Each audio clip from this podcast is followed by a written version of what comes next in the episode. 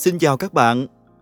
Hôm nay chúng ta sẽ cùng nhau chia sẻ một chủ đề trong quyển sách mà tôi đặt tựa cho bài viết này là Này, anh chàng nhu nhược. Mời các bạn hãy cùng bắt đầu với podcast ngày hôm nay.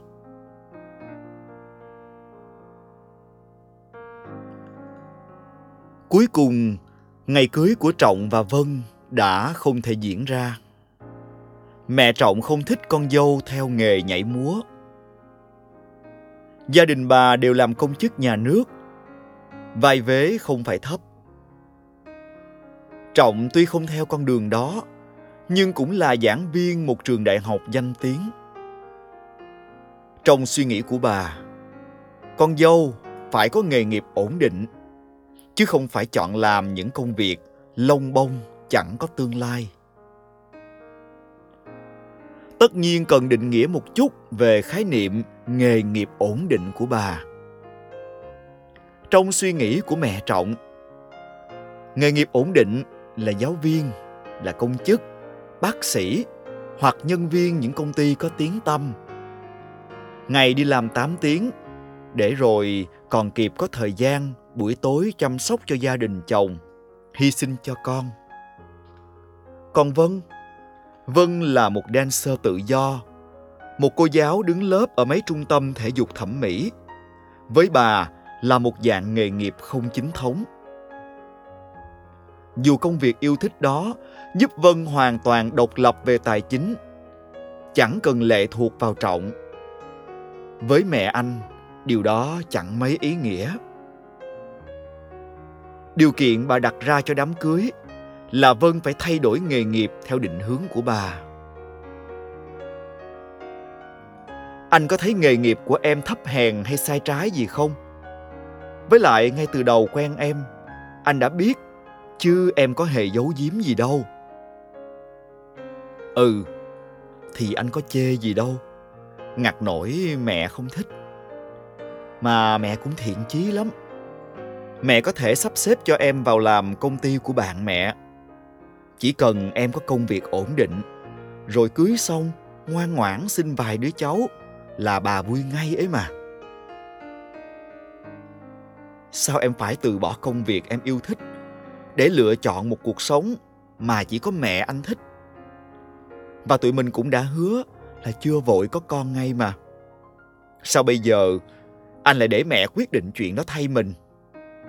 Rốt cuộc, anh có thể chủ động cuộc sống của anh và em bao nhiêu phần? Anh cuối cùng một mối tình ba năm đành phải dừng lại. Vì trọng mãi là người ấp úng trong mọi cuộc tranh luận. Anh không biết trả lời những câu hỏi của vân như thế nào. Càng không dám thuyết phục mẹ tôn trọng nghề nghiệp chính đáng của vợ sắp cưới. Lời từ hôn chiều hôm đó do chính Vân khẳng khái nói ra. Chính xác hơn, cô không tin tưởng có thể trao gửi đời mình cho một anh chồng tương lai hoàn toàn không có chính kiến.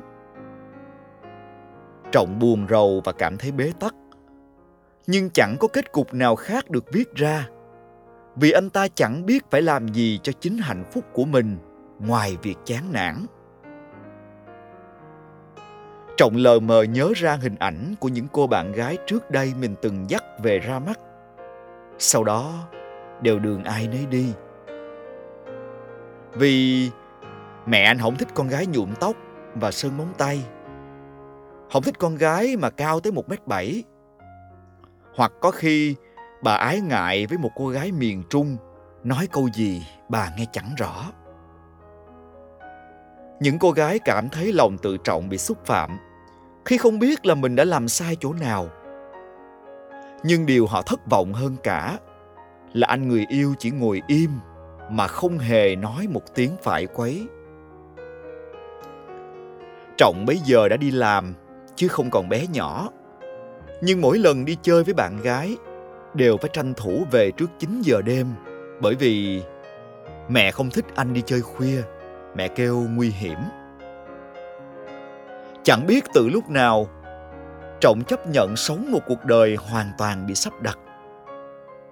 Từ chuyện học hành, đi làm, cho đến lựa chọn hạnh phúc cả đời mình. Trọng đều phải qua một vòng kiểm soát gắt gao và được cho phép bởi người mẹ. Là một người đứng giữa, lại là một người đàn ông.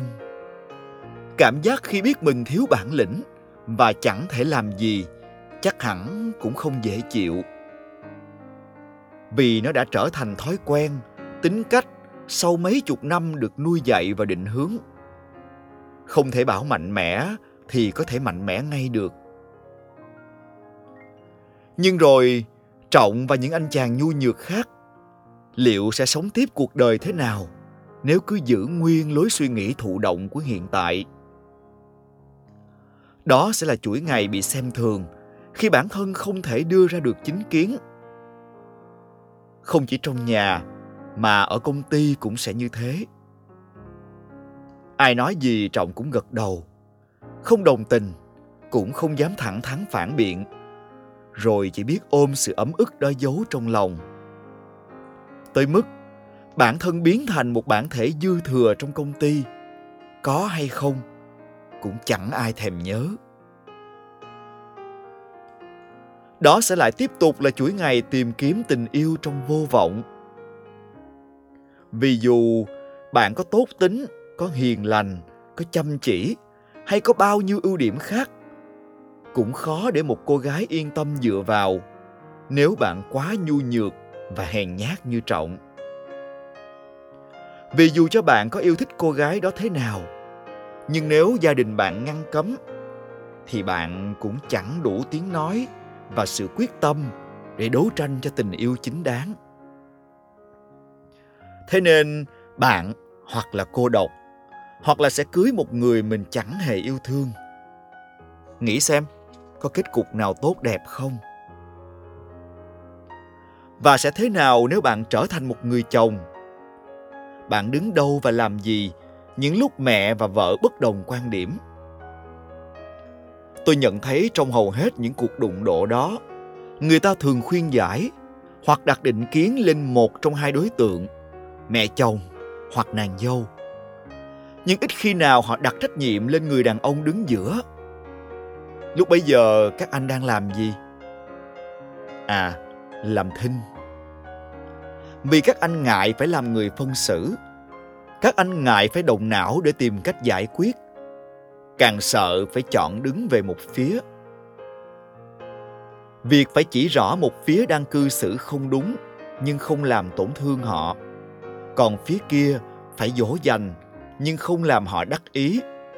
Dường như là một bài toán quá khó với những người đàn ông không đủ mạnh mẽ và chính kiến. Hậu quả là họ phó thác vào niềm tin. Cứ từ từ, rồi mọi thứ cũng sẽ được giải quyết.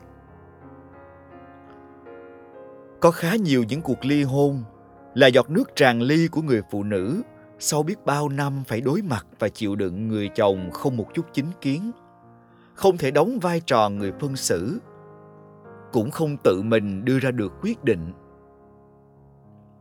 Sự mệt mỏi có thể xoa dịu, nhưng sự thất vọng về người đàn ông tựa nương chính là mầm mống lớn nhất, dẫn đến quyết định buông tay của người phụ nữ.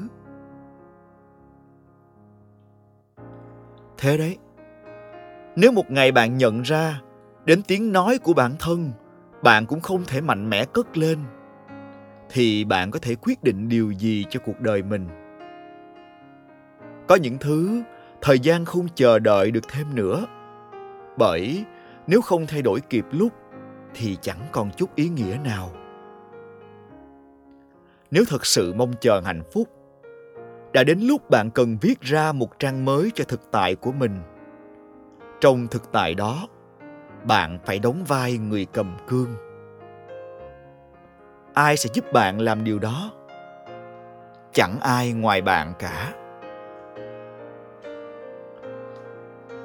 Đó là những điều mà tôi chia sẻ với các bạn trong chủ đề podcast ngày hôm nay.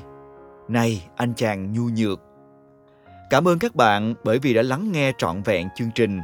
Xin chào và hẹn gặp lại trong những tập tiếp theo. Hãy luôn nhớ đón nghe tôi nhé. Bye bye.